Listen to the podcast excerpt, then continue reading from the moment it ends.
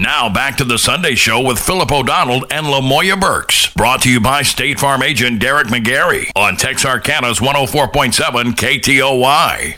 All right, we are very appreciative because of what Derek McGarry does in our community and for this show. So I love it because Lamoya, you normally plug him, but I just, you know, I guess I heard the commercial and I thought about it. we couldn't be here without him. Right. So we, thanks, know, Derek. Yeah, we want to support him because he supports us. Let's kind of pivot. Um, uh, panelists and, and talk a little bit about um, politics and athletes who are um, making a name for themselves for whatever reason. And there are a lot of athletes I think qualify in this sense. Um, the the John Carloses and the Tommy Smiths they get credit. The Kaepernicks get credit, but when we get to LeBron, he gets criticism.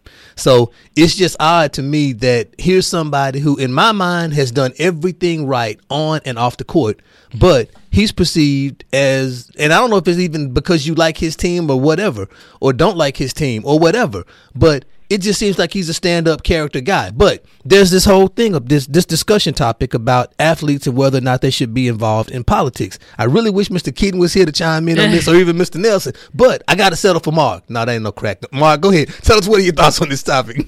well, listen, you have to understand how America is.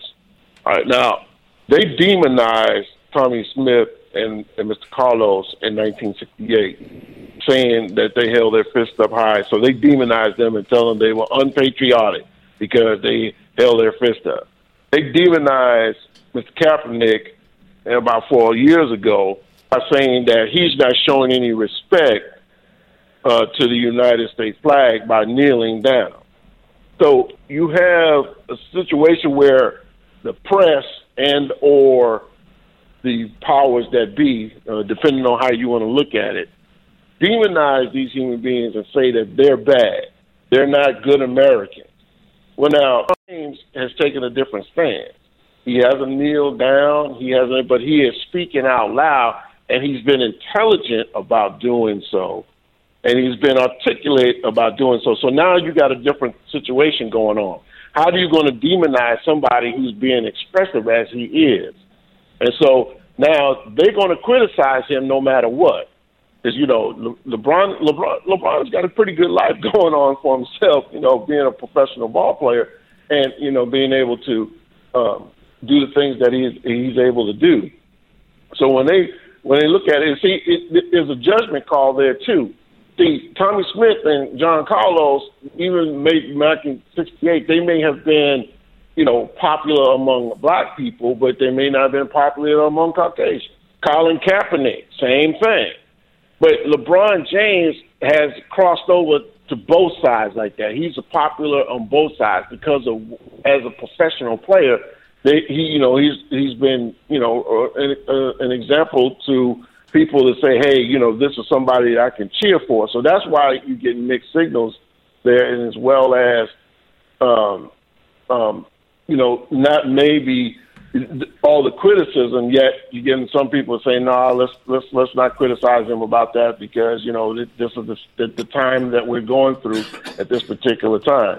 Listen, it, it, no matter what what state that African Americans take place in, whether it's up on the Olympic stand, whether it's down on the football field, or whether it's down whether it's on on the parquet floor, they're not. They do not want you to stand up for what you truly believe in.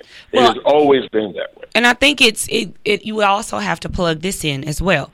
So we talk about the entertainment value. You know, he can run the ball well and we cheer right. and we love it. And that's that Americanized uh, prioritization of entertainment, right? But you know, even with our sons in in grade school and in college, after the fifth year of playing on a full ride scholarship, what does he have when he walks away? Does he graduate? And if he does, what is the advisement on his professional side other than playing ball? Now, we have those that go on to play for the NFL and, and so forth. That's not everyone's ending result, right? And so we have to kind of continue to not kind of we have to continue to change that narrative he is more than just running the ball he has a voice or she has a voice it's kind of unfortunate um, that we the the way people are devalued, especially when they're black. We had an illustration of this in the NFL draft two weeks ago. Um, there's a quarterback from Ohio State named Justin Fields, and if you didn't follow the story, he's a black quarterback. But they were trying to be critical of his intelligence and whether he could read defenses and whether he could recall plays. You know, they they were saying all of this stuff to to talk him down. And here's the crazy thing: they did a mental aptitude test, and they 500 athletes. He set the bar. He scored the highest ever on the exam. He scored higher than Patrick Mahomes. So here they were trying to be critical of a man who's almost like, you know, Bill Clinton in terms of a photographic memory. There's nothing that the kid can't do and doesn't remember and can instantly recall. And there's no throw he can't make. So He ended up going to Chicago with the 11th pick, which so- sounds like, hey, that's great. That's first round. That's guaranteed money and all of that. But it was three or four quarterbacks that went ahead of him that are not better than him. And the only reason he dropped that far was because he was a black quarterback and they made critical statements about him that are unfounded. His situation reminds me of another guy who was Charlie Ward, who came out of Florida State, who won the Heisman, who his team won the national championship. He was the Heisman winner. He did not get drafted in into the NFL. He got drafted by Major League Baseball twice. He got drafted, went on and played with the New York Knicks. But he's the Heisman winner on the national championship team. Same thing again. He was a black quarterback though. Mm-hmm. So it's just crazy when you see illustrations of this that what what other explanation is there for that? Other than racism, and I don't know. I don't know, Miss Miss Rice. I don't know if you want to chime in on this topic or kind of pivot to some other aspect of it. But should athletes be involved in politics? Well, I have to say, shout out to the WNBA. Yes. I tell you what, they came out with their vote for Warnock shirts. hey, you can't get no more po- political than that. I mean, I think that is awesome that the all of the athletes are showing that. In, first off, in order to get in college, you got to pass the test. Uh, second, in order to stay in college, you have a lot of tests. And in order to graduate from college, you got more tests. So what that proves is that our WNBA, our NBA, our uh, football, all of that, uh, NFL, and NFL, some football players say stands for not for long, and so therefore you need to be preparing for the next phase. Yes. So um, I, hey, I say hats off to them for showing everyone that they are paying attention to what is happening around them.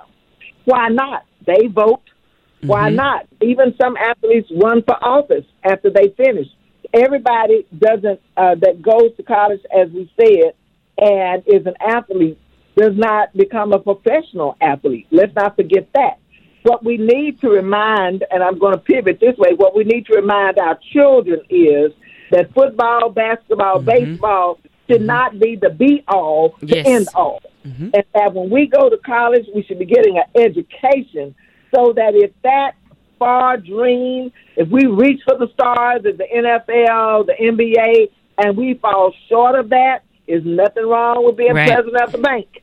There's right. nothing wrong with being oh, a CFO, a CEO, and all of that. There's nothing wrong with being that. And so that's why uh, sports, I'm glad to see. I'm with the WNBA, what they were able to do this year. Hopefully, uh, looks like they'll be wearing shirts to reelect somebody pretty soon. So let's get behind them and make sure that they understand that everybody is for them. Those of us who are, let's show them that. Let's talk a little bit about expectations, Miss Rice, because um, the the parent typically sets the expectations for the child. Nolan Richardson was a great basketball coach, but one of the things that he did, unfortunately, was when an athlete came to the University of Arkansas to play basketball, in his mind, and he made this statement. They and I'm paraphrasing it, but he pretty much said they weren't there to go to school; they were there to play basketball. Um, now he had a lot of success at every level where he coached, as, in terms of basketball. I don't know if that, uh, if if if you set an expectation as a coach or a parent for your kid to go to school instead of just to be an athlete or to make me proud and do this on the field or on the track or on the court I think that the kid will live up to or live down to what your expectation is. But unfortunately, we don't see that. And I, and I made a critical comment about Nolan Richardson, but it's not just him. Because unfortunately, there's a lot of cases with parents, and I know as an educator, you see it. We set we set an expectation when it comes to athletics and practice and all of that, but we don't have that same zeal. We don't have that same expectation or that same standard when it comes to how you're gonna do academically. We'll accept a C. you pass. Good job, baby but you need to get on out there and, and, and, go to the court and you know and so and i don't know c- correct me if i'm wrong uh miss rice or mark y'all tell me what are your thoughts on that Well, my thought is that education is the key. And education has always been the key for Africa. Somewhere along the line, somewhere, education being what it should be. And that is to prepare us to take care of our families. I remember when I taught first grade and, and uh, students would come into my class, and I, I still remember several moms saying, Today start your college trip. First grade, six years old. Today starts your college trip. I'm not sure that tell our students that anymore. And I'm not sure why we don't, because education, education, be it a certificate, a two year degree, a four year degree, or 10 years in college, education is the key to us taking care of ourselves and our families. We can take care of our families with a certificate. We can take care of our families with an associate degree. We don't always have to go four years, although uh, as a four, five, six year person myself, I'm all for that. But everybody is not. Everybody is not four year material. Mm-hmm. But that doesn't mean, as I pay my plumber who comes in a hundred dollars an hour, right. or the person who comes in to unstop, uh, or the person who comes in to paint my walls. Oh my God! It's not that I don't pay. I do and the person that comes in to, to do uh, to do anything, electricity. When I need to have electrical work done, uh, I have to pay for that. And as we know, um, when you get your car fixed, and have you looked up under the hood of a car nowadays? There's nothing you can do about that. You can look at it, but you can't do nothing about it because uh, you have to be specially trained. So right. let's think about that. Education is still the key for African Americans to be out of poverty. Education is still the key. And that's something that we have to remind our, our children. Not only that, as mothers and fathers, we have to remind them that if you are good at basketball, baseball, football, soccer, don't put everything, don't put all your eggs in one basket. Yes. When did we decide that you could that all you have to do is put all your eggs into the basket of soccer and then you're going to be rich. Why did we not decide on soccer, basketball, football, all of that is a means to an end, and the end is the education. That's my thought. All right. This is a good point, I think, to get our last break in. So, audience, y'all stick with us. The Sunday Show will continue with Philip O'Donnell and Lamoya Burks. Brought to you by State Farm agent Derek McGarry on Texarkana's 104.7 KTOY. I'd like to ask you a question. When was the last time you heard from your insurance agent? Have you sat down with your agent to review your policy coverage, premiums, and make necessary changes? Your life changes over time. So should your insurance. This is your local State Farm agent, Derek McGarry, and I would love to be your good neighbor. Please visit us on Kings Highway in Wake Village next to Anytime Fitness or call us at 903 831 2000. My part time service in the Army National Guard makes it possible for me to be more for the community I call home. My training helps me at work when I lead by example. My service in the Army National Guard allows me to keep my community and those I care about safe from threats. Learn more about how you too can live and serve part time close to home by visiting NationalGuard.com. Sponsored by the Texas Army National Guard, aired by the Texas Association of Broadcasters and this station. Now back to the Sunday Show with Philip O'Donnell and Lamoya Burks. Brought to you by State Farm agent Derek McGarry on Texarkana's 104.7 KTOY. All right, welcome back. Very pleased to have our crosstalk panelists with us, uh, yes. Mark White and Joanne Rice. And let's kind of let's kind of one of the things that has happened since the last crosstalk panel is is uh, 100 days of Joe Biden's presidency, and he gave an address to the nation. And thereafter, Tim Scott gave a rebuttal for the Republican Party. Mm. Um, Tim Scott is a black man. He's a senator from South. Miss Rice, he represents your position well, or does he not? Tim Scott okay. I, I, I, am at a loss. Uh, Tim Scott's uh, rebuttal was not what I. I don't know why I wasn't expecting it to be like that, but um, I am. I'm going to let Mark talk about Tim Scott. Please, Mark, take away. Uh, okay. First of all, you know, you, you have to understand how America, and I'll say Caucasian America, works. See, it's easy for them to get up there and say, hey, you know what, um, Joe Biden is a disaster. Uh, they know who's backing up Joe Biden. They know a great deal of African Americans is backing up Joe Biden. A, a great deal of Caucasians is backing him up. And so it's easy to put somebody out there like that. But now, when you put Tim Scott out there, see, there's that's a weapon that they're trying to use, and you have to understand Tim Scott. Tim Scott, his brain is um, he's four cans short on the six pack. Okay, Tim Scott is actually a Republican. Now I can't understand why a black person would be Republican especially in this particular day and age, but everybody has a right for a choice. But what Tim Scott said was the fact that no, that the United States was not racist. Mm-hmm. Now, if you honestly can believe, and let's just let's just deal with the millennials and Generation X, okay? Let's not even go back to the baby boomers and the generation and uh, Generation Z and the Generation X folks. Let's let's leave them out. Let's just deal with the millennials and the Z, okay? if you can sit here and say in the last 20 years that America is not racist, there's something wrong with this, with you in this country. And uh, Tim Scott getting up there and saying that, this is just another ploy for them to sit here and try to say, hey, look, listen, United States is really not that bad. Well, and you know, you... it's, it's the Trump approach. It's the it's the Trump approach. Hey, what can you lose? Come vote for me. Right. And yeah, you and you and you can have your own opinion.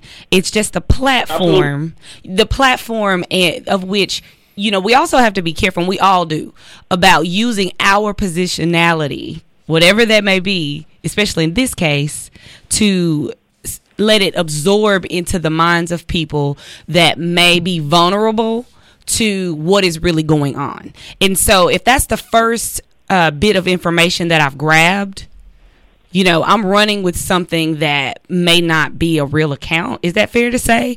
Um, I mean, that's a strong statement to make. Is that America is I am one person. Um, and, also, I mean, you know, as a Republican, um, you know, and, and so there's that token piece that we then use to be a platform. Hey, Tim Scott said it. So, you know, it's, it's got to be true. Ms. Burks, Tim Scott himself sat there and admitted that he's been stopped by the police. Okay? he's been driving while black and been stopped by the police. And then he can have the audacity, the mitigated gall, the the hip, the hypocrisy of saying that America is not racist. Come on, that's a ploy. Yeah. That's just to try to gain some votes to get them back over to the Republican Party. The Republican Party is an extreme disaster. They've been a, a disaster since 1865, to be honest with you. Right. So, you know, listen, I have to understand what it is. They listen, they're trying to throw whatever that they possibly can throw out there to try to sway people to stay with them. Tim Scott is a token black face that's out there, just like Benjamin Car- uh, Benjamin Carson, just like uh, Candace, uh, um, Candace Owens. Yeah. Right. I'm sorry. That's right. I'm Candace dropping Owens, names. I can't. Like, yeah, you could just throw out a bunch of names. Just they're just out there to try to sway people to come over to a party that has that, that wants to do or has very little to do with them, because they realize their platform is is is is, is awful. They can't get the votes. Uh, hence the reason why they're doing all the voter suppression stuff. So if they throw this out there and they can try to swipe a few votes, Listen, Biden, as far as I'm concerned, he has done a lot in 100 days. Okay? Unlike the previous administration that had four years to do something then do a thing, Biden has really done something. But Biden understands how government works also. And so the things that he's doing, he's trying to help those people who were the most vulnerable, especially during the pandemic. And we're talking about the bottom 99% of the people in the country. And if you notice that those people are getting some benefit now, more so than the people at the top. You know- and they don't want that. They, don't want that.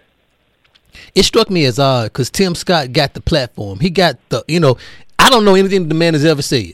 I mean, the only credit I could probably give to him is that when Kamala Harris and Cory Booker were trying to do the anti-lynching deal, he kind of was supportive of that.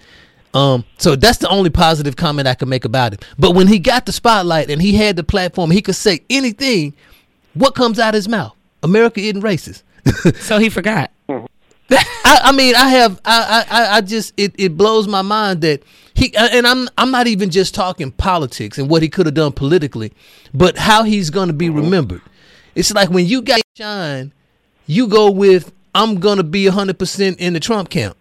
And that stuff just got voted out of office. But these people still think that there's some validity to, let me stay here on this issue with this position and it's going to benefit me. And I mean, and and I hope I'm, I, I hope it's not as simplistic as that, but that seems to be the case. So it's just, I mean, you know, when, when you could have, you, I don't know, I don't know.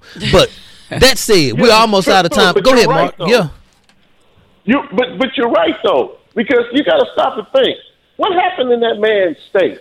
Let's talk about Charleston for a minute, where you had what a white supremacist walk up into a peaceful place, a church, sit down, Pray. have church with them, and then try to turn around and kill up nine folks. America ain't you're trying to racist. Yeah. America Unless you is not dealing, racist? yeah.